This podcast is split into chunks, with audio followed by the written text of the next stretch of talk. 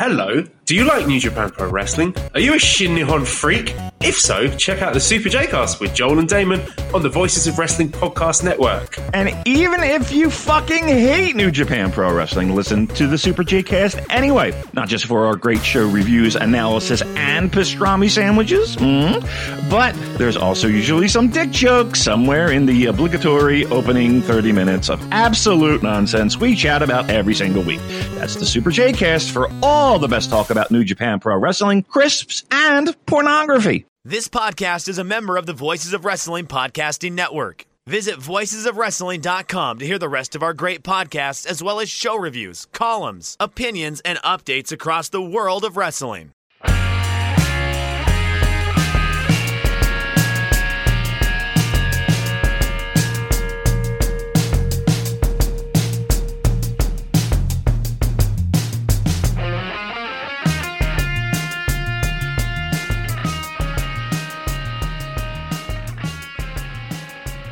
Kids, do you like professional wrestling? Oh, we like professional wrestling too. This is Shake Them Ropes. Jeff Hawkins along with Chris Novembrino. This week, Royal Rumble Ice Cold Takes, Vengeance, uh, previews, all the news, all the happenings in the world of professional wrestling, and we're on the road to WrestleMania. Chris, how are you? Hawkins, I have something important to tell you. Okay.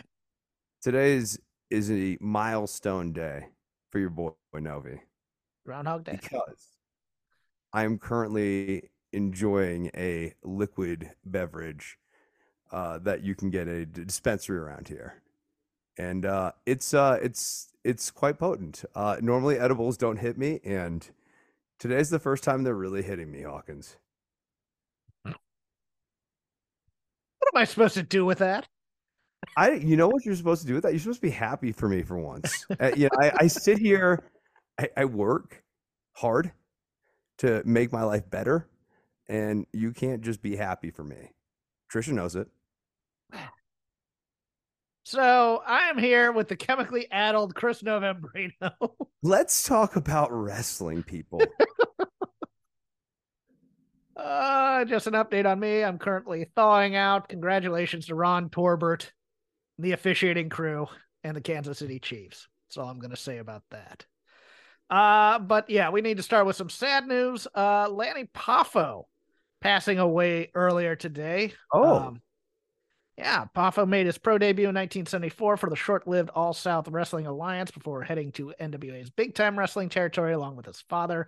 Spent the next decade working for promotions such as Portland Championship Wrestling, Continental, International Championship Wrestling, had a short stint in Mid-South before joining WWE in 1985, where we mostly got to know him as Leaping Lanny Poffo, known for reciting poetry and tossing frisbees into the crowd, until he turned heel in 1989 with his uh, genius gimmick, once defeating WWF champion Hulk Hogan via countout on an episode of Saturday Night's main event. Uh, after that, he signed with WCW in 1995 to take over the gorgeous, gorgeous George gimmick, which, uh, which Randy Savage had purchased the rights to, but that never came to fruition.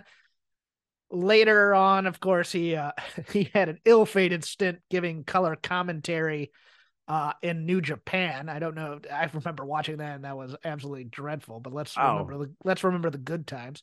Uh, was retired and living in Ecuador. Uh, no cause of death as yet, but uh, yeah, Lanny Poffo. Well, he was a uh, clean living one, so I, Yeah. yeah, I would imagine it's probably like you know, like a stroke or something of that sort. heart sort. attack. But yeah, Heart no. attack, yeah. Um, I am mostly one of those people who only knows him as uh frisbee throwing Nipsey Russell clone or the genius, which I really Yeah. I'm not a fan of the genius character, to be honest with you. I liked him better as frisbees and poetry, to be honest with you.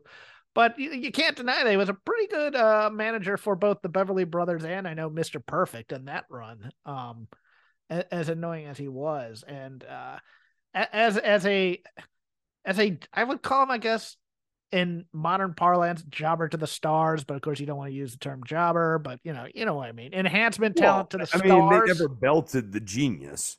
No, but he was I mean like he was the guy that was like a tier above um you know your your pacey white guys. I mean he'd get some offense in. Sometimes he'd get beat. Uh, usually, usually if he was in a tag match, his partner would be the one to lose. But uh, Right. I mean, I always, I, I think the the match where he defeats Hulk Hogan by countout is sort of weirdly the match that made this character at the Jobber to the Stars tier. oh, on the genius character. Yeah, yeah, Huh. Yeah. Uh, look, I I have heard that match get cited favorably by people like Colt Cabana in the past. Uh, like it it apparently was a very impactful match or influential match on people in terms of like, oh look, there is a way to book a lower tier guy uh, to beat the champion in some way. I, I always think of him. I mean, I, I remember watching that match and uh, being a little where he has the board where he says like Hulk goes down or whatever or Hulk loses. Is yeah, funny. and and and count out was applicable because see he outsmarted Hulk Hogan, so now he's uh now he's a threat to his title, etc. I mean, I never bought it to that. No, no, but it's it's also narratively fitting that like a count out victory would go to the genius's head. That he thinks that Yeah. because he outsmarted Hulk Hogan, that like the the next obvious thing would be that he would be able to pin him somehow. I would say he was one of the better actors in wrestling. To be honest with you, I, I think. uh I mean, his his his flair for showmanship. Whether babyface or heel. Oh, I- his flair for showmanship. I mean, the vo- rated on voice. homosexual tropes, dude. Yeah, I know. I, I that's that's the thing is like it's kind of hard to disconnect his selling from the fact that his selling is entirely premised on like dandy tropes. Yes, I'm not going to So- deny that. No, it, imagine someone trying to. Well, no, but I mean, us at, at the the same at now. the at the same time, it's a part of professional wrestling too.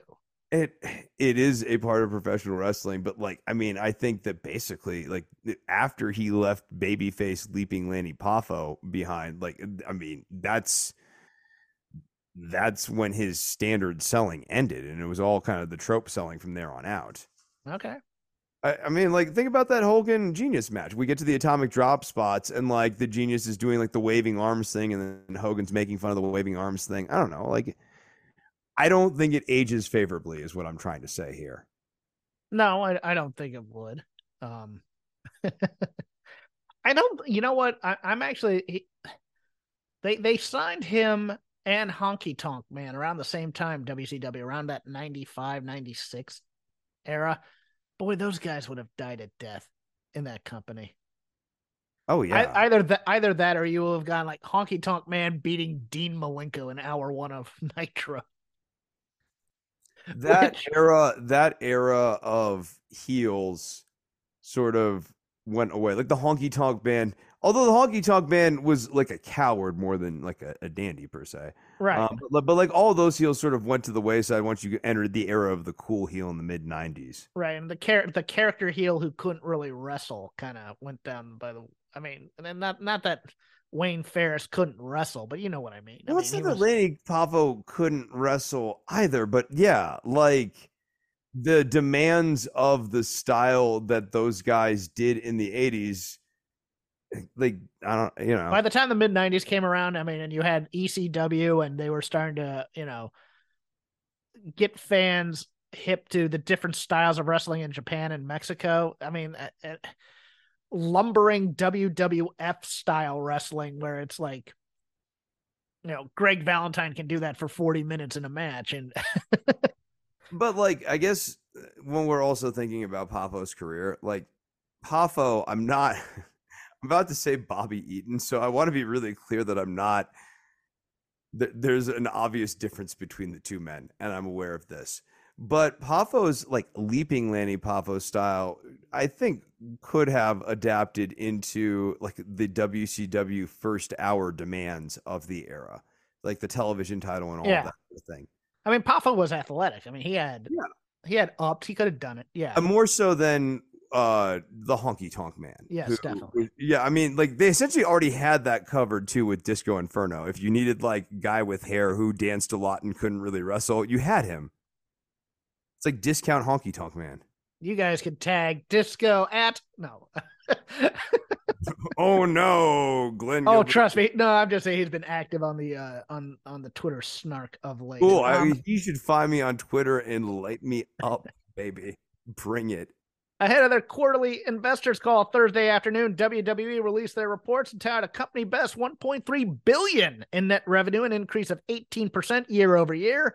Their operating income also increased to a record 283.8 million, up 11% year over year. WWE raking in the cash, Chris. Good for them. I don't. I don't know. Like, it, it's like tough tosses to me. You know. All like, right. No. Well, you know, this is this is uh, you know great company. If you were on Twitter, people. I could get I could get some feedback on these stories. Um. Yeah, and that would have been really deep if you had gotten at me on Twitter. Oh yeah. Uh, so a- there would have been so much more there. AEW house shows set to start in March in Troy, Ohio. There will be meet and greets and whatnot, but I find this an interesting strategy because it could blow up in their face or it could be very, very good. Good, you give some of the younger talent some reps and maybe an and maybe a uh main event with main event talent in there. Um of late it's mostly been up to uh some of the lower tier talents to book themselves in independent shows, et cetera, et cetera. And some have had that drive to do it. Like I know Red Velvet's been doing it of late. I know that, uh, of course, Darby and all the Defy guys like going to Defy, and of course the PWG people like doing that as well. Um, and I, honestly, as a positive note, I, I do think house shows and meet and greets and trying to get out there into smaller markets and stuff like that. There's there's a little bit of a populist company of the people vibe to it. I just don't know if it's economically viable for this company to have house shows and not have necessarily because I think people are thinking they're going to get a dynamite or a pay per view on the road, and you're not. So I, I mean, it's it's one of those things where they're not even really selling out dynamites all that often. They are occasionally, but it's one of those things where I think, man, it's a it's a risk it's it, it's not going to be happening that often. Like they're not going to be doing it every week and or so. It could theoretically run them afoul of some of the independent organizations that they work with. Um, but, but I see both good and bad in this. What do you think, Chris? A lot of it is dependent on the economics of this and how big they think these shows need to be. In my mind, these house shows might need to be in the under 500 range. Like you're looking to get like five, you're booking venues that can, you know, have 500 people. You send out one of your main event talents and you have a show mostly comprised of like your undercard guys going up against some local talents. So it's sort of a cost-effective show to book because the local talents are, you know, not nearly uh, as as pricey and you're getting some of your undercard people there working, and you're only having to focus on paying one star to draw there. And you might be able to financially support that and make that make sense. I like the idea of bit of retail politics here, just going out one person at a time, trying to build the AEW fan base as people who are into wrestling and like it's kind of like a, or not even into wrestling they're into AEW like shaking they, hands like, and kissing babies. They like to go and see an AEW show. Um I think to your point the the danger here is oversaturation and that is what I'm going to say is really what's going on here with the lack of dynamite you know sellouts as of late. I mean there've been some but not not as not enough as you're suggesting which says that like you got to be careful about how much you're punching some of these markets then. Yeah, it's it's weird because they have a lot of television to fill. They have, you know, they have Dynamite, they have Dark, they have this Ring of Honor show that's going to be coming up soon. They have uh Rampage and Dynamite and Dark Elevation and Dark.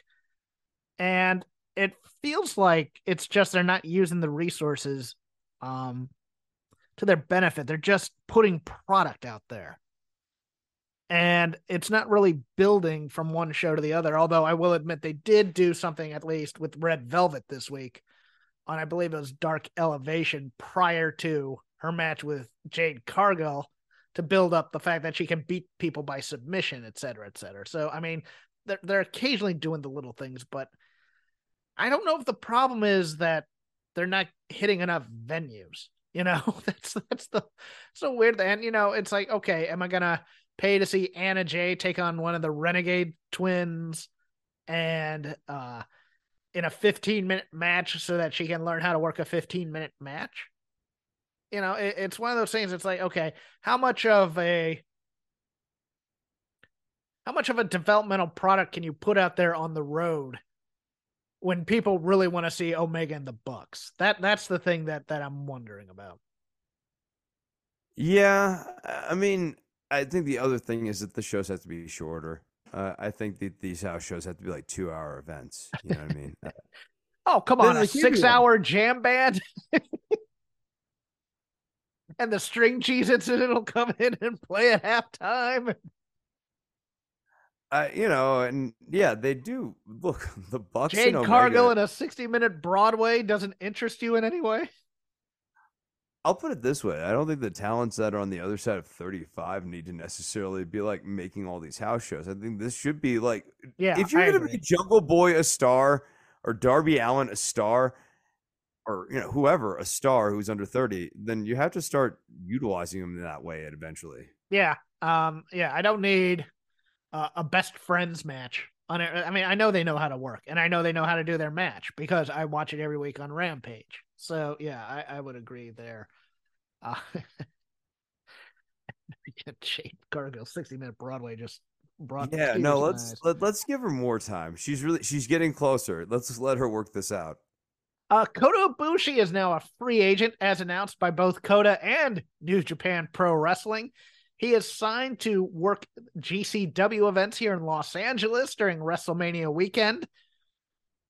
Kind of fitting, in my opinion, because I remember. Uh, were you at any of those uh, matches in Dallas where yeah, Kota Ibushi was I involved? Kota Ibushi uh, at Kaiju Big Battle. Yeah, Kaiju Big Battle. I was there for, I believe it was the uh, WrestleCon Super Show where he did flips off of a balcony at uh oh what was the name of that venue that venue was on with the awesome brisket nachos like That's a cut of his career at some point is going to be a really crazy thing to watch because he's done a lot of really death-defying feats a lot of people thinking possibly aew some people just thinking he's going to try and open a school in japan and just kind of lay low and hit some indie dates here and there um, I'm going to go another direction. I think he opens up a knickknack store. What's wrong with what? Yeah. Okay. I think he. I think he decides that like it's time to do something else because he's Kota Ibushi and he opens up a knickknack store. Well, he is of a he is of a, a, wealthy family, so he could do that if he wanted to. I mean, he might still do matches, but like he could also do option number three which like like could be anything up to including like working at an aquarium.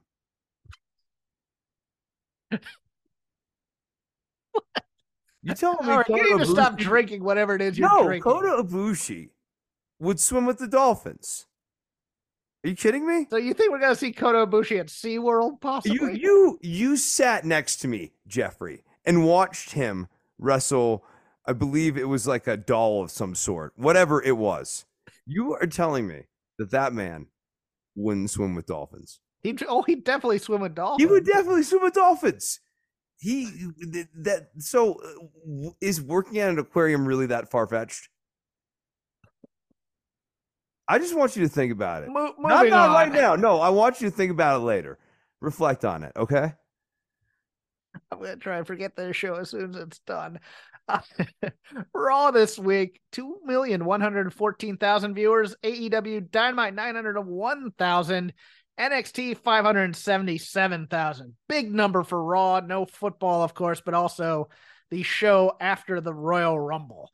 Any quick thoughts on that, or do you want to just go into it? Yeah, like I mean, the only thought on Raw is that the closing angle of the Royal Rumble was one of the best pieces of business this company has managed to yes. together in literally years. So, yes. if it was under two million, I would have been like, if it was at like one point five, I would have been like, damn, really? Because I mean, if that didn't get people talking, I don't know that anything could. It's like the patient is down on the table. So no, I think this is a good, healthy number, um, and deserved. And that'll take us into our ice cold thoughts on uh, the Royal Rumble hitting the lazy river of wrestling criticism. Uh, I had an interesting experience watching the Royal Rumble because I was watching it in Kansas City. And my brother watched the first hour with me uh, before we went to dinner. It's funny. I went to dinner when Cody came out as number 30 because I go, well, there's your winner. Came back with number 25 or 26 in the women's rumble, came out. So I hit all the good parts with Rhea, um, and uh, Liv Morgan. I, th- I thought that the, those sequences were pretty pretty fun right there. Uh, after getting Nia Jax out, good God, Nia Jax is back. Um, and, and, then of course the main event angle. And my brother hasn't watched wrestling in some odd, twenty some odd years. He'll still talk about like he'll reference '80s wrestlers with his friends and stuff. Uh, so I, I, I jotted down some notes while watching. Um, number one, he the only two people in the Royal Rumble he knew were Edge and Booker T, which, of course, uh, you know, connection to the Attitude Era. Those would be the only two he expects. He was wondering on the math on Cody Rhodes being Dusty Rhodes' son, because it's like, well, wait a second, is he is he like fifty or something? No, it's just that Dusty had a kid later in life, which he did not realize. Uh, the one guy, I mean, he he he uh he was impressed with the size of everybody. He's like, my God, everybody's so big in this. I mean, between Drew, Sheamus, uh, almost uh, Braun Strowman, etc. He's like, God, these guys are freaking huge, but can they move and stuff? And I told him no. Uh, and you know what? You you want to know who the uh, he he did like the Sami Zayn angle uh, at the end. He, he he was like, man, that pop was huge. But the guy he was most impressed with, Chris, Logan Paul. He watched Logan Paul in this Rumble, and he knows who Logan Paul is. I mean, my okay, my brother's forty six, I think it is. Uh he knows who Logan Paul is from social media and stuff like that. But he saw the buckshot lariat and he goes, "He's really good. Wow." Look at that. And then he did the spot with Ricochet, which was I thought was a fantastic spot. Uh, that was a fantastic nice. John Woo type movie type spot. I, I, I really did dig that. No, it was shot really well too. They yeah. that that they they nailed the coverage on that spot too. Like I I mean the shot of him, the shot of Ricochet, and then yeah. and then the wide shot. I mean, yeah. that's yeah. all they needed to do. And yeah, I mean, I know people you know, they, they love their technical wrestling and stuff like that. But Logan Paul, over the past year, year and a half, is one of my favorite performers to watch because he always, I mean, look, he has the luxury of doing big things in big spots. But it's if you're if you're trying more talent, yeah, and and you're trying, and he has the attitude for it. He has he has the charisma for professional wrestling. Uh, but yeah, no, my brother was and like came out talent. going, yeah, um, yeah. My brother came out going, "Is he going to be a full time wrestler?" Because I think it suits him because he's really good at it. That's what he wants. He wants more Logan Paul, which, if you get in the wrestling bubble, and those of us who watched this week after week after week after week, we want less, fewer celebrities, and we want to concentrate on you know technically sound people, et cetera, et cetera. No, people just want the stunt show for the most part. Yeah. Uh, I like you're, Logan Paul. I, I, I think you know it's the same thing with like Pat McAfee. Like Pat McAfee yes. has been a nice surprise. It's the thing is, unlike when Lawrence Taylor and Bam Bam Bigelow are colliding or whatever, like you're having like like guys like McAfee and Logan Paul actually delivering quality. It's not you know five star stuff or anything like that. You know I'm, I do not want to see like Logan Paul versus Okada, but these guys actually deliver a much higher value of match than celebs of years past. This is not Dennis Rodman trying to figure out how to wrestle. Um, but overall, the pay per view actually found both Rumbles dull. I gotta be honest with you. I mean, I, you know, they they made Gunther look good. Yeah, but a lot a lot of the set pieces fell apart quick. You know, the Kofi set piece. It looked like some guys so were just obvious. trying to call it in the ring at times. The women's Rumble really not a lot to talk about in terms no, of and, no and it was surprises. similarly booked to the men's yeah. rumble, just like it, you know, the iron person wins, the iron heel wins. Like I, I just they were very uninspired bookings. I thought so too. That that that would be a better term for it, uninspired. I mean, your surprises were Booker and you know Pat McAfee on commentary. Okay, yeah, Uh, Michael P was funny. He was funny in a lot of different situations. The Banger Brothers. He kept Yes. bringing that up, even though they weren't Yep. allowed to. Yeah, yeah, no, like, and I mean, you. The thing is, it's like he always brings out the uh the bad angel in Michael Cole. It's funny. yes. Yeah. uh, Um. Don't know if Nia Jax is back full time, but that was oh, still. Oh, we can only hope. And here's what I'm hoping, Jeff. I want to see Nia Jackson Top Dolla do like a you know, like a little bit of an intergen. Yeah, you feel me? You feel me? Maybe she can join Hit Row, and then we can. Oh, I was thinking the bloodline, but okay. Okay, yeah, I guess. I guess, but like, hear me out. Top Dolla Nia Jax intergender tag team. No, no, no, No? do No? to me. Okay, all right. And then, of course, the main event angle, which was tremendous. I mean, even even the match with Owens and Reigns was very, very good. But of course, everybody was watching to see Sami's choice. Sami hits Roman in the back of the in the back with a chair. Jey Uso's like, I backed the wrong horse," and now it's on. Um, and that kind of brings me. I'm gonna I'm gonna veer off of the ice cold thoughts. I'll come back to your thoughts if you had any others. Do you? Oh, uh, no, I, I want to. I want to talk about the Rumble, or I'm sorry, the uh, the main event. Yeah. Okay. So, like on that, I, I think the best. I mean, that was an excellent angle. We sort of already kind of covered that, and I, I can go into length as to why. But I mean, it, like all the facials and everybody really did a nice job there. I, think the cherry on top for me is Jey Uso because it really brings the whole storyline full circle with like watching watching Roman toy with Sami and Kevin reminded him of what Roman did to him and his brother. Like Well, I think that, it's gonna. I think it's gonna pivot to that. I think Roman Right. is now gonna abuse Jey for covering Right. for Sami. We're gonna yeah. circle back. No, it's gonna go back full circle to the initial main event Jey Uso angle. Right. Which no, I, I I like that. Yeah, they they could write this in a simpler way, but I think like for those who have been sort of following this the full way, like Jey's moment was really, really, really earned, and like it was all paved subtly. Like yeah, like Sami apologizing to Jey right before it, saying like I can't, basically saying I can't betray my brother like that, and that really resonating with Jey too. Like like I I just think that that moment in particular was uh very strong and Yeah.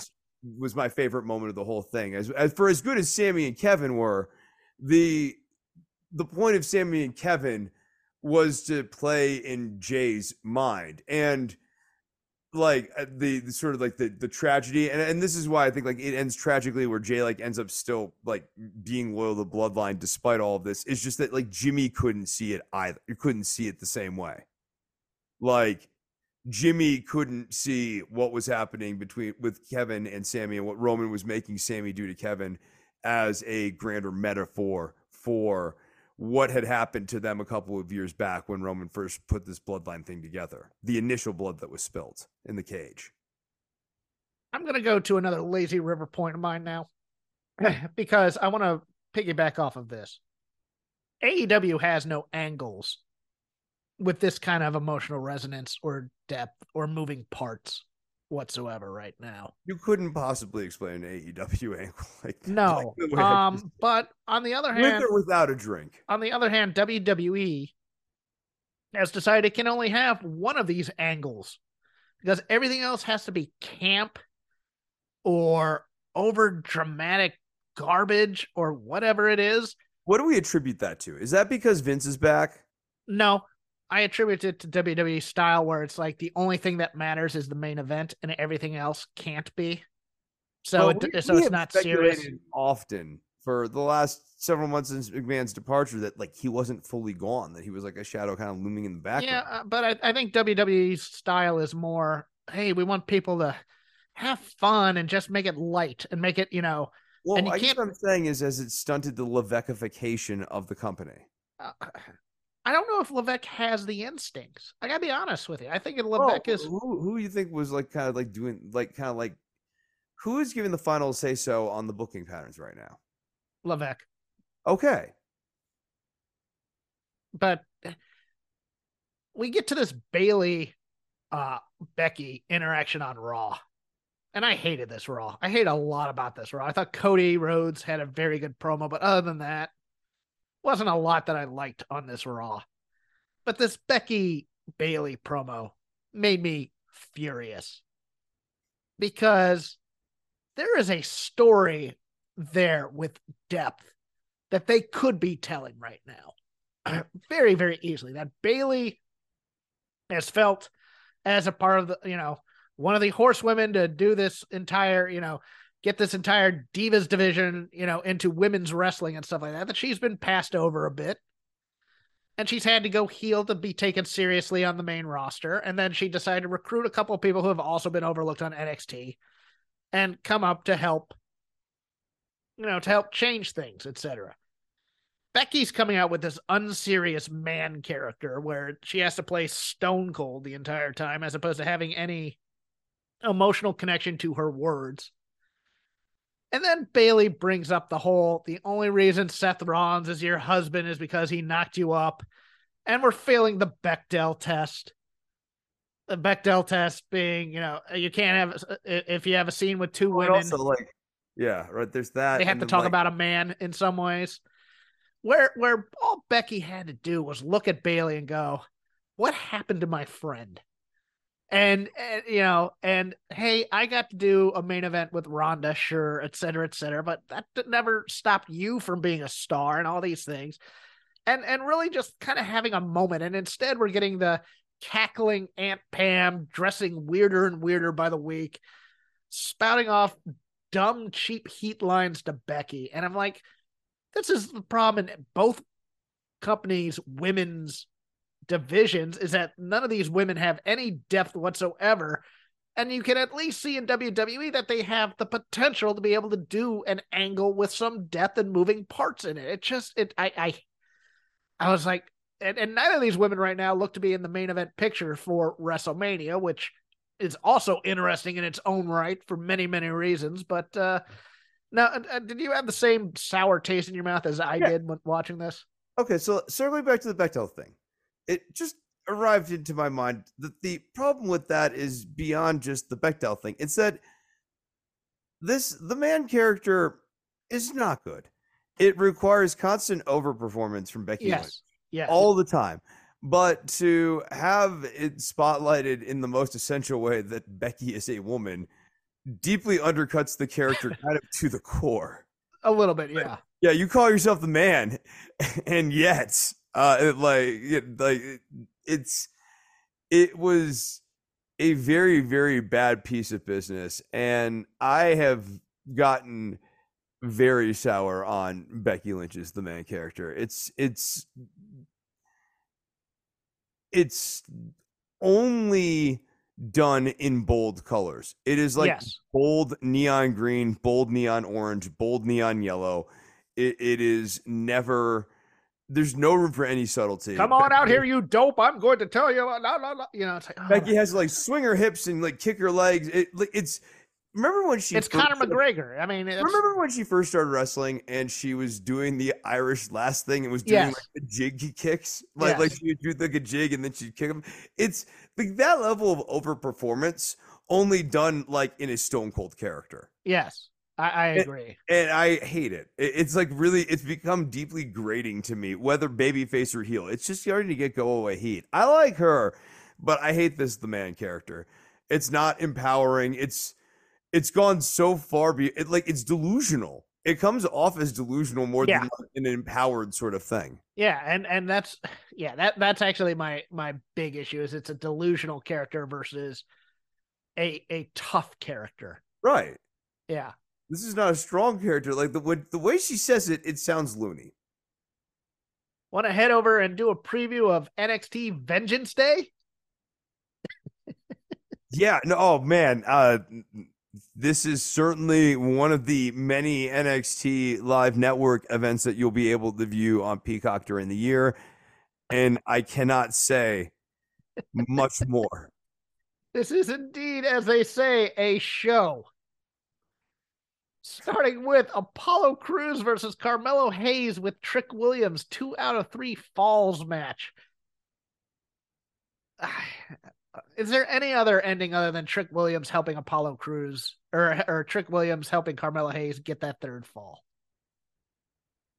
I mean, uh, I think mm, you know the other ending would be Trick Williams cost Carmelo, and this is the and then it's a split. It's, it's a separation of Carmelo from Trick. Yeah. All right, I'll uh, I'll allow for that. I, am not I, saying that's the most likely outcome. You're asking me, is there any other one? Like that, yeah. that's certainly a pathway here. Like you could you could heat Apollo up for, like what's the mid card title or whatever. Uh, oh, the NXT North American title. The North American title, yeah, sure. Well, Carmelo, I mean Carmelo held that before. No, I'm saying Apollo. Oh, Apollo, yeah. I mean, yeah, Apollo's going to be a little bit lost after this. I think, trying to figure out who to heat him up for. Maybe he could join the schism. In the hobby, it's not easy being a fan of ripping packs or repacks.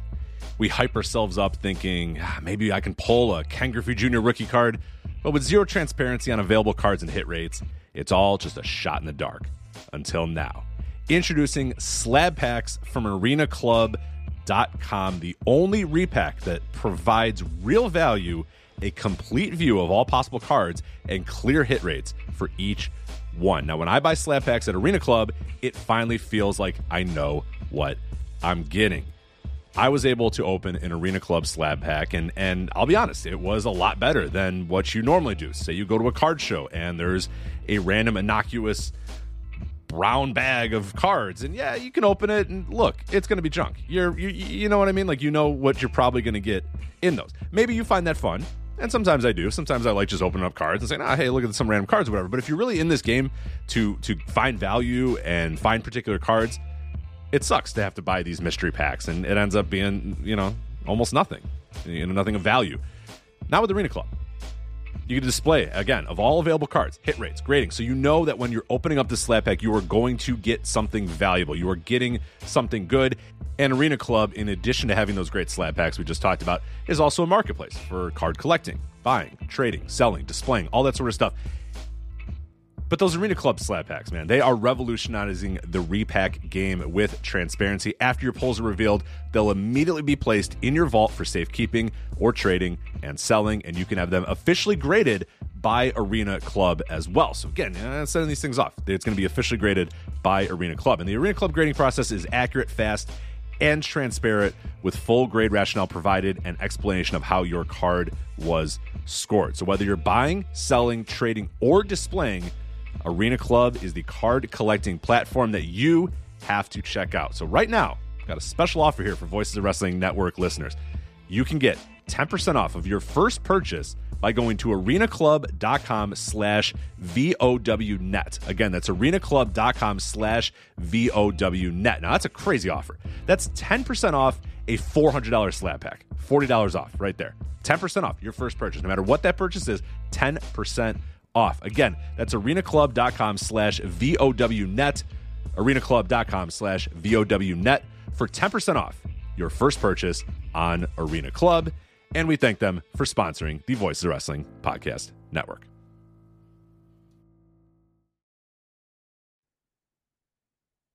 I hate that crew so much. and I love the Grizzled Young Veterans, and I love Joe Gacy. Yeah, it's it's amazing. Like I actually like all three of them, and yet they just I love the parts. I hate the ensemble. So bad together. Yeah, it's oh like it's like three really good musicians that you like coming together and just making the shittiest band. and Yoko heard. Ono, the Rock's daughter. Yeah, yeah, yeah, yeah. Bringing Yoko on Vox. For the tag team uh, women's tag championship of NXT, Katana Chance and Kayden Carter, are champions, versus Pornhub presents Fallon Henley and Kiana James with Josh Briggs and Brooks Jensen and probably G, the Brazilian secretary, and and Zach potentially, whoever Zach is. Yes, Zach. It's probably gonna be the brother of some kind, but right, yeah. yeah, it's gonna be it's gonna be her brother. Yeah, it's gonna be her brother. It has to be. But uh, do the unlikely pairing of um of country bar owner who refuses every bit of help to keep the bar afloat and porn incorporated with his title. I don't even know anymore. Like, I don't know. I don't know what is the off ramp to this story. I know, like I, I can't. th- this story Does the like- Virgin lose his cherry after this match? there's so many there are a lot of moving pieces but like none of them are connected they're just like loose pieces spinning in space you know, Chase This and Carter will do their little dance on the way to the ring. And see, here's the thing: is I actually kind of am starting to enjoy Kiana James's wrestling because she's an absolute not bad brick crap house. yeah You know, compared to some of these other women. Like, uh, yeah, I just I'll be interested in this, but God, they're gonna give them the belts. They they're gonna give them the belts for some reason, and then we're gonna just move on with this terrible, terrible story. uh, that that would be the worst thing for carter and chance i you know maybe but I, I you know i feel like they do lose here and that we're we're heading to the off ramp of this story whatever the hell that's supposed to be Wes Lee versus Dijak for the NXT North American title. And Dijak continues to just do a voice from an 80s action movie villain. Uh, mr lee sir Brr. uh, poor Wes Lee has not been the same since they fired his tag team partner. Poor really kind of treading water here, in my opinion, even though he's very, very talented. Dijak hasn't been the same since Keith Lee has been gone. That's true too. And he's actually become less likable. even though I like I like the look. better. Character is somehow worse. Yes, looks better, character stinks. That's that's the problem here. Does Dijak, does Dijak get the title here? N- n- no. I agree. I think Wes Lee keeps this. Yeah. and we figure out a super match for him somewhere else. Uh in what is kind of an interesting match in a What in did some- you make of the Oh, backstage promo with Von Wagner and Robert Stone? That was like hilarious. Did you see this? I did. After all these years, Von, I still don't know who you are, which is like the funniest way for the writing to tell it itself that they've done jack shit You- to you know what that is? arc. You know what that is? We That's- have no characters, Von. I don't know what I'm yeah, doing. That that's the improv show where five minutes into the scene, one guy looks at the other and goes, Who are we to each other? it's it was such a meta moment of like Yes. this is what is wrong with WWE's product in a nutshell. is Why that are we in this scene together right now, Von? What are the writers gonna do? actually have it? no idea what they do with one another. I wanted. Von Wagner at that moment to pull a She Hulk from the Disney series and leap out of the script for NXT and find a, a want somewhere, somewhere on the WWE network where we could figure out why the hell Von Wagner and Robert Stone are together because they have no idea why they're in the same scene. It, just- it says here you're supposed to be some sort of parody of Tony Khan, the the AEW CEO. I very slowly, and that is my character. Oh goodness. Uh the New Day, Kofi Kingston and Xavier Woods defending their NXT Tag Team Championships versus Gallus, Mark Coffey and Wolfgang, Pretty Deadly, Elton Prince and Kit Wilson, and Chase University, Andre Chase and Duke Hudson with the always, always game Thea Hale. it's insane. Uh, do the New Day keep the titles or do they use this as an excuse to get the New Day back on the main roster? I mean, you gotta think the New Day are gonna be back on the main roster before WrestleMania, so I think this might be the end of it. But obviously, I don't think the New Day are gonna lose their title. I think they're gonna have like a gripe, that sort of thing. Okay, who takes it from them? Uh, maybe Pretty Deadly gets it back after all of this, anyways. That they Yeah, I- I am under the impression that Pretty Deadly's head to the main roster after. Oh, okay, okay. So, so then, then it would be Gallus at that point. Oh, do you? I think Chase University has a chance here to see what the payoff on this Duke Hudson, Andre Chase story is, where they eventually lose it to, I don't know, Briggs and Jensen. they because I don't know, Duke Hudson wants to sleep with the secretary or something. Or Yeah, well, I, depending, there's a that Briggs and Jensen cast is pretty large. Uh, yeah, you got a lot of moving. I don't know. I, I, I, uh, know. but I, yeah, I think the New Day they've done their stint in the minors. I'm going Gallus. I'm going Okay. Gallus. The, the- Gallus isn't a balance bad out- team to do it. I think Yeah. Gallus could use it. Yeah, I think so too. I, I do like the Coffey Brothers and Wolfgang. I don't know why. Maybe it's just all the UK that I've been watching. Um, for the NXT Women's Championship, a triple threat match between Roxanne Perez, a definitively improved on promos Gigi Dolan, and of course the always solid Jacy Jayne. Is there any ending other than Gigi Dolan and Jacy Jayne bickering and Roxanne stealing a pin? Yeah, I, I, I, I don't, I don't think so. Um, I,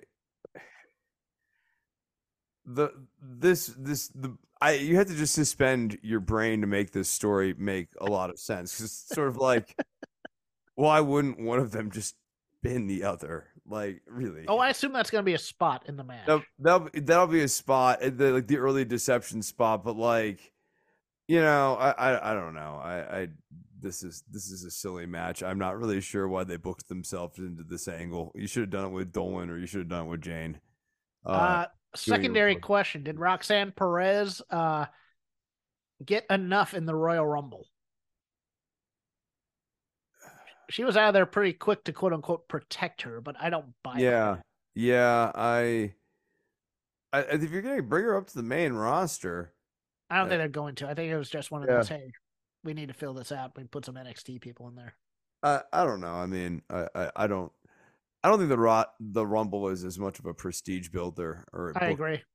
Yeah, so I don't I don't know that it matters. And then finally, for your NXT Championship in a steel cage, Bron Breakker versus Grayson Waller. Who you got?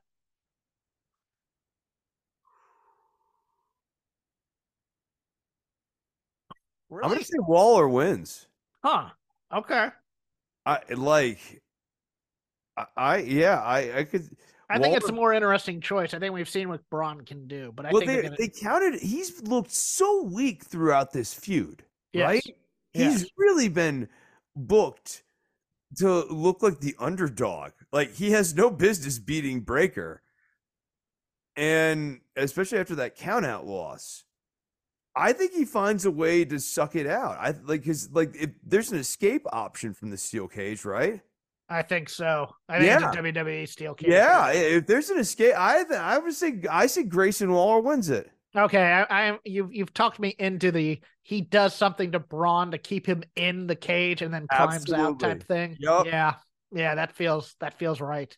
So that he doesn't get a strong win as a champion. This also He gets a protects one. Breakker. Yes. Yeah, yeah.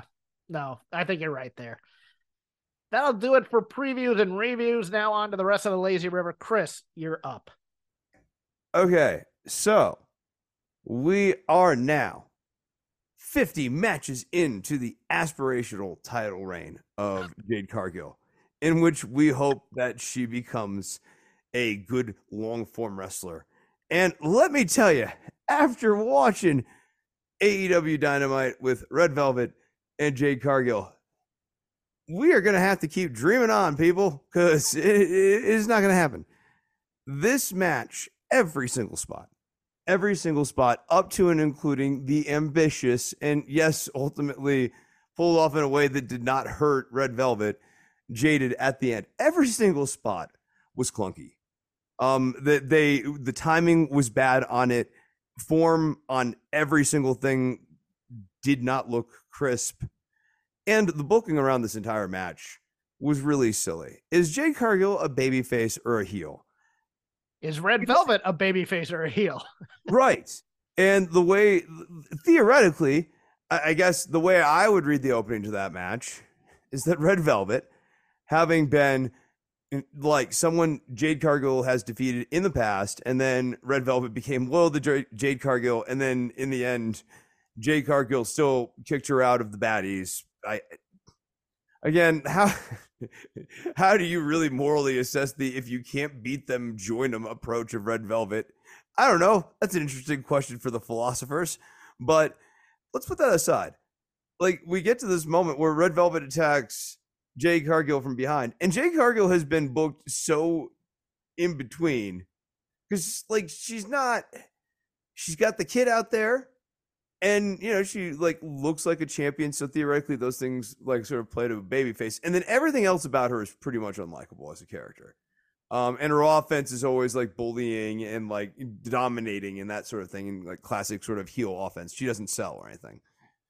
Red Velvet attacks Jade Cargill from behind, and the crowd doesn't know what to do with it. Like this should be this.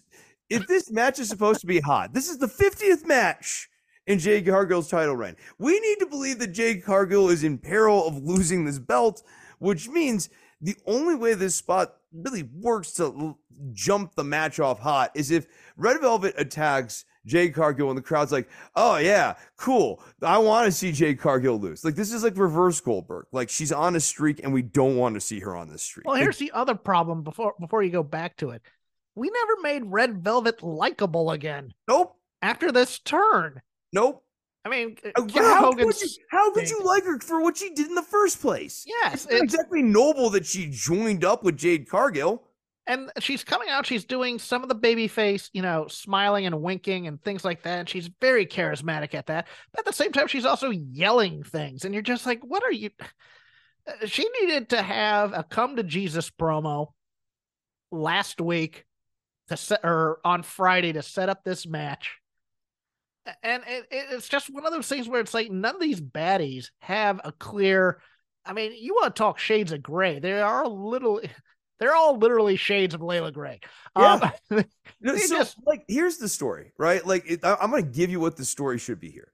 That what Jade Cargill has been doing over these last 50 matches is she has been creating a thrall around women who are weaker in the division, and they sort of all kind of fall under the spell, uh, the bullying spell of Jade Cargill. And Red Velvet herself was also a victim of this, and she's finally seen the error of her ways, and she wants to beat Jade Cargill once and for all to show that like she's not like some like unbeatable like giant tyrant that we all have to be scared of, Leila. yes.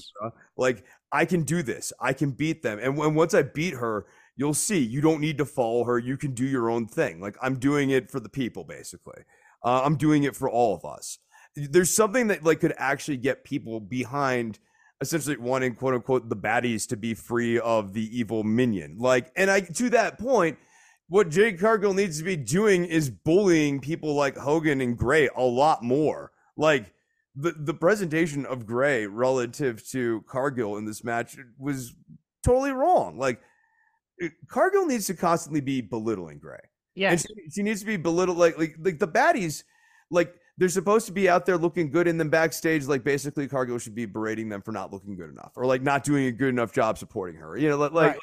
it should always be this thing where like we don't like the way she talks to them and Red Velvet's finally standing up for her.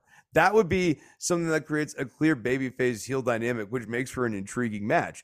Otherwise, this is a foregone conclusion.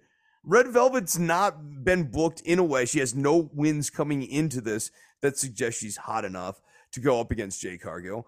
And like in this the course of this match, because Cargill doesn't sell like that for anyone ever, she never looks like she's really in big enough trouble to Red Velvet. And like keeping it real, Red Velvet's not quite there to deliver the uh giant heel imperial sort of like it's not quite there.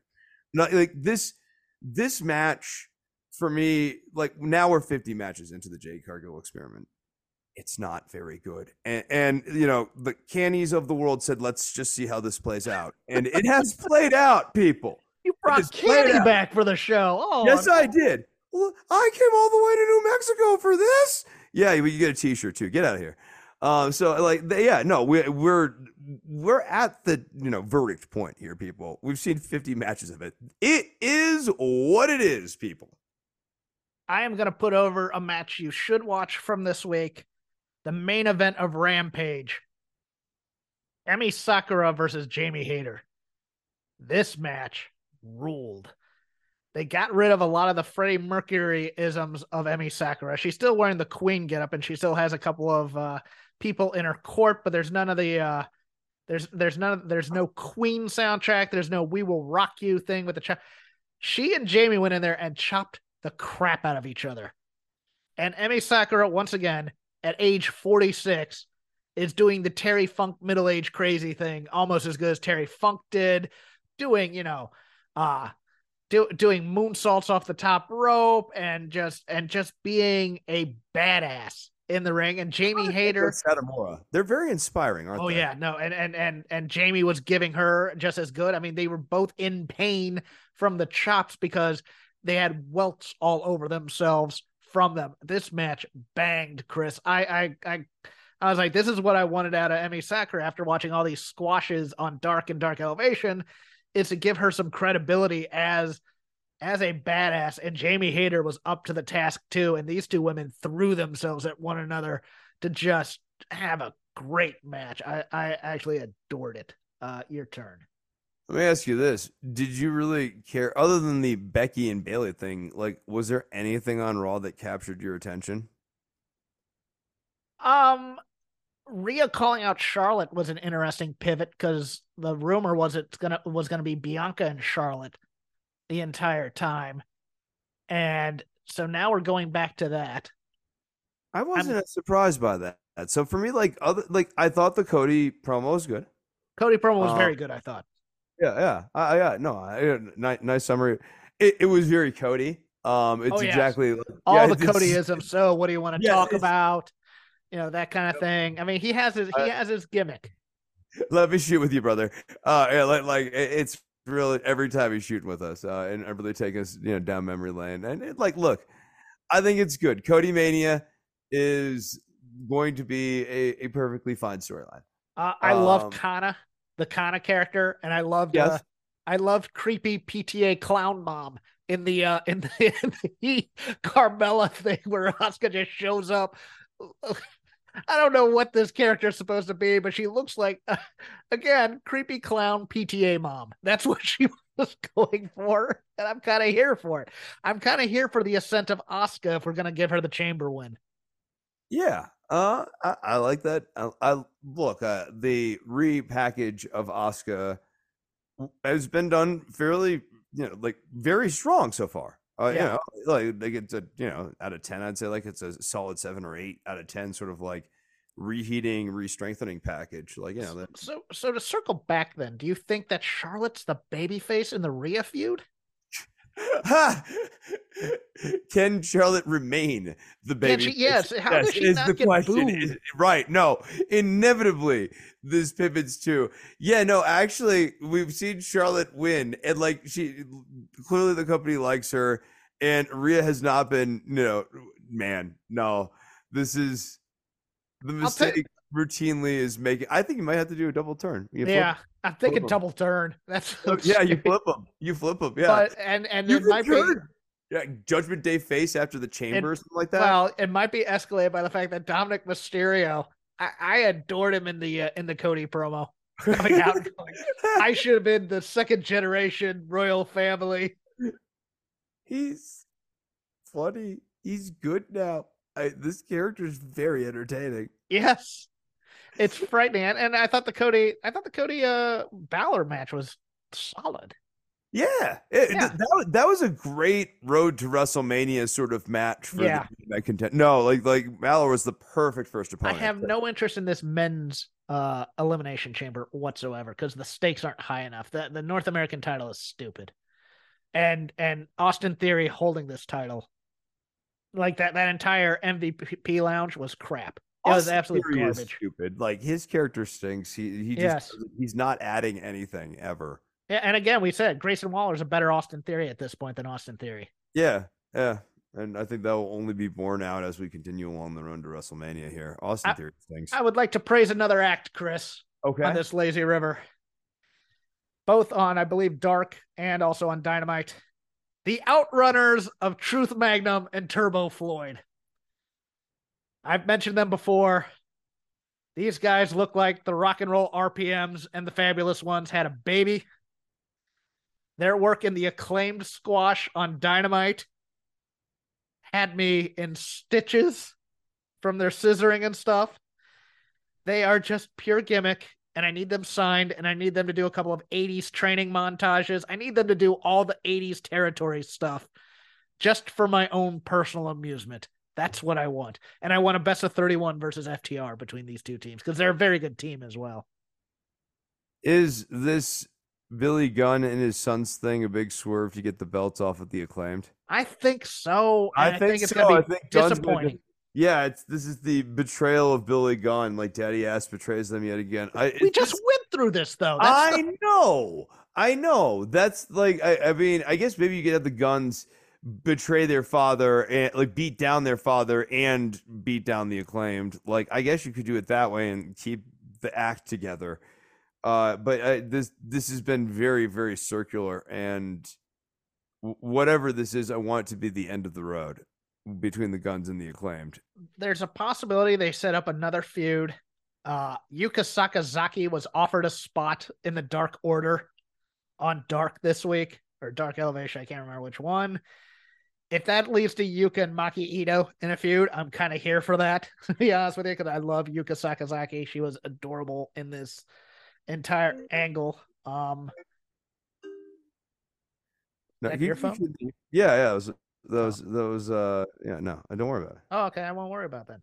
Um, uh, let me give one quick hit again, and before that, I thought Excalibur absolutely ruined the Thatcher, uh, Daniel or Brian Danielson match by basically saying Timothy Thatcher doesn't care about MJF's money.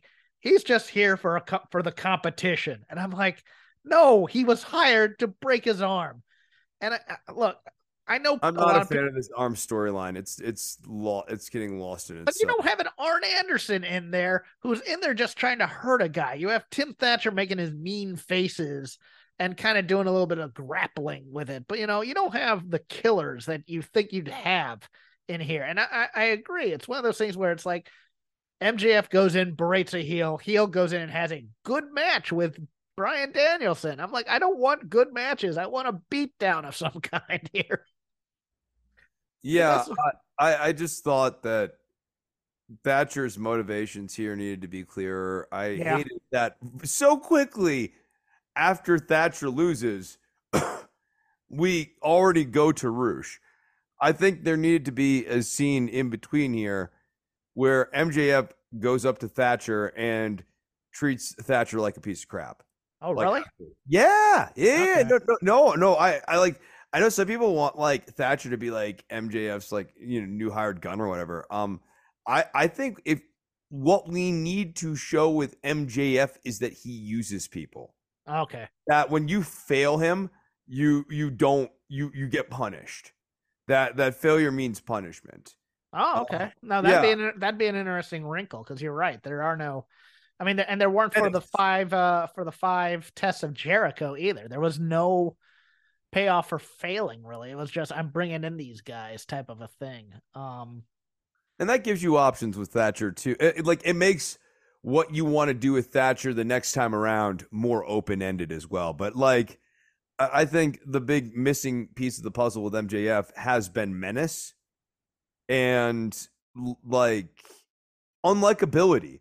If anything, right now, MJF's bringing us great wrestlers every week, and they're having great matches. Who Yes. doesn't like that? That's neat. No, what we need is if you feel that way, if that's your vibe, baby, uh, then what needs to happen is MJF needs to hurt your great wrestlers afterwards. And you need to hate him for it. He uses them. He's such a piece of crap. You need to like I like this. like this guy. I like this this idea because it, it you're you're absolutely correct. What what's happening is Brian Brian Danielson gets to have great matches with these guys who are supposed to be pieces of crap who are being hired to hurt him. And you need to get back to the fact that yeah, oh, it was a very good match. No, I, I want people to hate MJF and I want to be excited for this match coming up type of thing. No, I think I think you got something there. I, I like right now he's a dream match promoter. yes, pretty much. Thank thank you. it's a Bri- it's a Brian Danielson vanity project or something. It's like okay, whatever. Uh, you're up. Uh than that, I'm like, all right, what have we not touched on on AEW other than the main event here between uh Darby. Darby and Samoa Joe? I think Oh, that because that's my last point in my rundown that I have. So let's Then go. then go for it, my man. I liked a lot about this match. In fact, it was the only thing I really liked on, on Dynamite other than like the backstage view. Because look, I like the Takeshita match. It was fine. I mean, they were all well worked story. And I kind of like, you know, Moxley and, and Page wasn't bad. It was just one of those things where I was like, I thought they ran it back too quick. And I wanted to see a fight where a wrestling match broke out type of a thing because of the angle. But I loved Darby coming out in the in the jacket of thumbtacks. My uh, problem the visual is, of the jacket thumbtacks was excellent. Yes, uh, I- my, my problem is they didn't tell the story that they needed to tell with Darby Allin. And it, and this belt and this reign did not elevate him in any ways. They did it almost for the cheap pop in Seattle, and they moved on, which is driving me nuts because there was a story here to tell, especially with him taking the title to, to Japan and having these banger after banger matches. I know Taz hates hearing that, but it's the truth. While he was defending him, and that is that Darby's style is wearing down on him, and eventually he's going to get caught. Now, they said it in passing on the commentary. I am well aware of that. But they didn't tell us the story. And in essence, the story that they did tell is that Darby Allin, whose reckless abandon was there, decided he just wanted to do a vanity spot where he spent five minutes tearing apart the ring and he got beat because he was an idiot. That's the story they told. And you're just like, well, okay, if Darby is one of your pillars, if Darby is a guy that you want to build the foundation of your company on, he needs to be beating Samoa Joe and he needs to I'm be sorry. beating Samoa Joe for for this title and to continue to build this How, team what, what's. Samoa Joe? 45, 46? Uh yeah, something like that. Yeah, yeah, yeah. No, Allin needs to be beating Samoa Joe.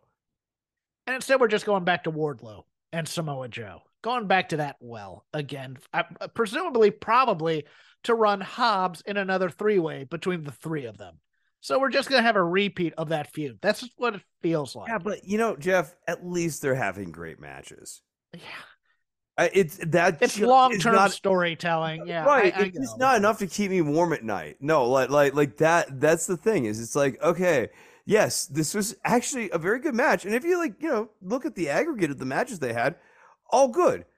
Was the story any good? Did it No. Darby Allin? No. And then like, is it going to any place you're really interested in? Oh, it's Samoa Joe and Wardlow again. Can't wait. Bring it to me, baby. Uh, get me there. And another heatless feud probably up until the uh, you know we'll we'll you know we'll have a, a couple of back and forths where Wardlow destroys some security geeks and then and then we'll have the the mean guy match at the pay-per-view but It's nice matches in service of meh storylines. Yes. is being generous. yes and, that, that- and that's my problem is I I have this argument over at Fight Game because those users are like, I just want to see great wrestling. And and and Grant Akuma, who I talked to as well, he's like, I'd rather be a fan of the company with the great matches versus the great acting. And I I, I get the points. But wrestling, when it becomes popular, isn't popular because of the great matches. It's it's popular because of violence and it's and it's popular because of the heat that the feuds are building you know, people copy the promos, people copy, you know, the beatdowns, people copy the angles. You know what they don't feel like copy? they don't like- copy, you know, suplex. I mean, they do, but I mean, they don't. No, nobody's No, gonna you know- say, "Hey, you want to go out and play and do Hangman versus Omega?"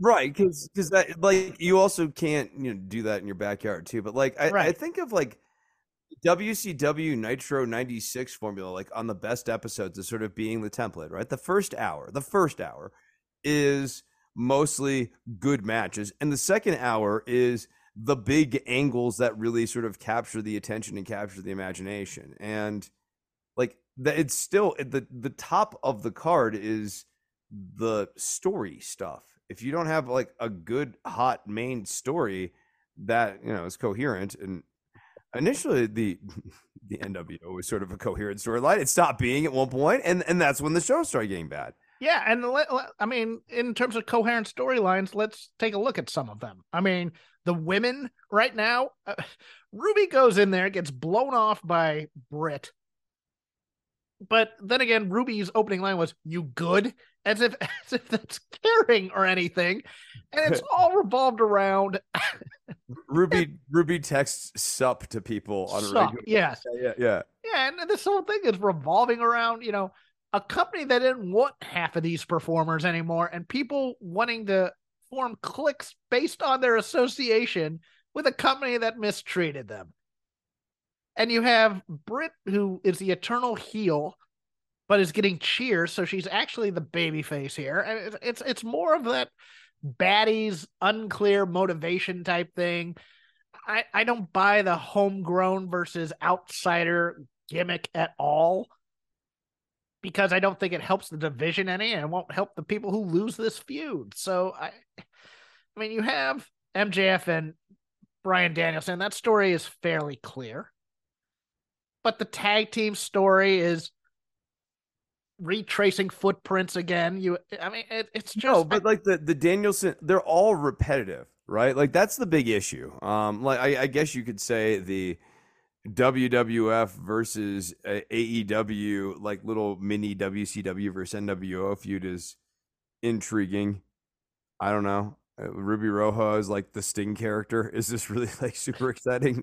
Boy, is she gonna be coming from the roof Yes, now? you know, baseball no, bat. No, that's totally what I want to have happen. She needs to get like Lex Luger. You know what a great idea is? We could have Oh. Ruby Soho leave for a year. Oh no! That, she like disappears for a month and then yeah, she reappears from the roster. Like this has to be done like community theater NWO. That's exactly what that that angle is. And then you have, and then you have the main event angle, which yeah, like okay, it's coherent. The, MJF is injuring Danielson, so that Danielson goes into the Iron Man match not one hundred percent, so that at the end, you know, like he can't be Iron, right? but like it, it's really repetitive and that's also the same thing that happened here with darby allin and samoa joe for the tv title and whatever other title was on the line at various points here and now he's circling back to wardlow like th- there's just this like repetitive nature to aew booking and it it just doesn't forgive away like sort of like like good matches can't forgive that away for me i'm not excited Yeah. to see the next story I'm because not. I'm not. You know, a well choreographed match where everybody's really smooth. It just doesn't. It doesn't get me off as a wrestling fan. I'm sorry. I I know that's weird. I like the heat. I like. I like feeling like the two guys in the ring hate each other. You know, those are the things that that get me. That's that's why I'm I don't think that Jay Briscoe so much. beat MJF, right? Like, Yeah. like at the end of all of this, I just still don't think that Danielson can beat MJF. They have gotten so lost in the arm injury angle because they started it so early. Like we still have like what three weeks before that match? Is it three or four? I think we're on week four of this. No, no. uh, it happened how- during the how many- how many- Bandito. No, how many more? No, I'm saying how many more weeks until the match between? Uh, I, I believe the It's thing March, is he right? has. Well, no, he has to win all his matches through February eighth. So next week is the last match he has to win. Okay, so and and that's Rush. Yes. like that that's that's weird and then and then if he did that then they'd be having the match in march Yes. And what's going to happen is you have danielson get the arm injured in the last match before like the so like he wins the qualifying match right like the, the much more coherent like pattern with this would be Danielson is running through all of these guys. Like MJF keeps getting like these assassins, and Danielson's just like mauling them. And you're like, oh shit! Like Danielson hasn't looked this dominant since 2013. And he gets to that last match before the qualifying match. MJF is like furious that all these people are failing him. He sends in Thatcher because like these guys are, you know, like like he at least thinks that Thatcher can do some damage and maybe is his best last chance of defense. And then Thatcher does manage to injure Danielson's arm. Like you can even have, if you want to protect Thatcher, you can have some sort of deal where like MJF says to Thatcher, like, I want you to hurt something. I want you to break something on it. And, and Thatcher does manage to pull that off, but Danielson man, still manages to prevail. And then you have three weeks of injured Danielson going into MJF. This is so much cleaner than what we've had here, where like Danielson's arm's been injured, but like Thatcher should have been like the guy who like made it hanging on by a thread. here's my fear. My fear is the story they're going to tell is this Danielson wins all his matches going into the pay per view. Right. MJF loses the title eliminator next week versus Takeshita. And so what we get is see, I won all my matches, you lost yours. You're not a real wrestler. Oh, it's WWE momentum. You could Yes. also, yeah, like, like, this is essentially a momentum feud. It, like, not enough. It's in the. it- Yes. ironically, the story here is in the matches.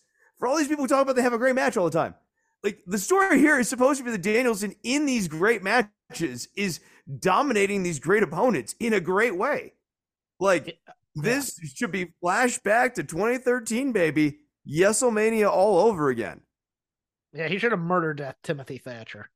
Yeah. No, he should have been murdered. I think ever. Like Cage, come on. Yeah, Should I, I should have agree. bro- Cage should have been crying and like begging, like begging off from Danielson. Yeah, Like, like, like this. This man should look like a world killer and have at, at like you know at forty one or whatever. and that's why MJF is scared, and that's why Yep. he's continuing to get these assassins. Yeah, Yep. yeah. I think that'll do it for Shake Them Ropes. You can follow me on Twitter because I'm still there at Crap Game 13. You can just follow the show at Shake Them Ropes. That account updates every time we release an episode. Chris is over on the gram doing Yeah. uh at Doctor, the word Doctor underscore Nove, uh vanity music plugs and you know flooring and uh hats and things I'm- like that. I'm proud of my flooring. I'm I'm, I'm proud of my cats. Proud of my Uh, music. So it's a it's a proud account, and you can follow me on Twitter at Disco Inferno. Uh, I do another show called The Dynamite Show. It uh, records about 10 minutes after Dynamite goes off the air and uploads about an hour and a half after uh, after it goes off the air. Um, uh, we're over at Fight Game Media, patreon.com slash Fight Game Media. Five bucks a month gets you all the shows over there. And we are part of the Voices of Wrestling Broadcasting Network. Shows for every single kind of niche fandom in wrestling. If you're a fan of music, music in the mat with our friend Andrew Rich, the flagship, of course, with Joe and Rich. And we got a lot of riches in here. And yet. Uh, and of course, things like Open the Voice Gate, uh, Days of Thunder, covering the WCW uh, Thunder Days, et cetera, et cetera. Encourage all of you to give them a listen on all your podcasting networks everywhere. Chris also has uh, ways to make money in a side hustle. He's going to tell you about them now. Yeah, you want to like learn guitar or bass or drums? Do you? Well, you, you can.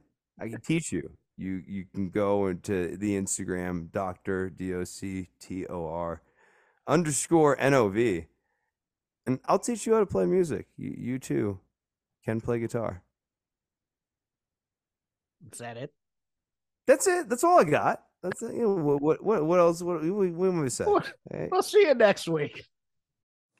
Hey everybody, my name is Jesse Collins, and I want to tell you all about my show, The Gentleman's Wrestling Podcast, here on the Voices of Wrestling Podcast Network. On the Gentleman's Wrestling Podcast, we do a thorough analysis on the biggest issues and trends within the pro wrestling industry. We talk a lot about pro wrestling media, we talk a lot about fan culture and wrestling's place within general pop culture, and we talk about the broader influences that are shaping the way we discuss and analyze the pro wrestling industry. We've had some of the brightest minds in the pro wrestling intelligentsia on the show, including WrestleNomics host Brandon Thurston, both Rich Kraetsch and Joe Lanza from the Flagship Wrestling Podcast, Trevor Dame from the Through the Years podcast, and a whole lot more. This isn't a show for hot takes. It's not a show recapping the latest episode of television. This is a show focusing on the biggest topics in pro wrestling and doing a deep dive on the real stories behind the surface level analysis you might find elsewhere. The Gentleman's Wrestling Podcast is available wherever you get your podcasts, and we'd really appreciate it if you gave us a try. Thanks.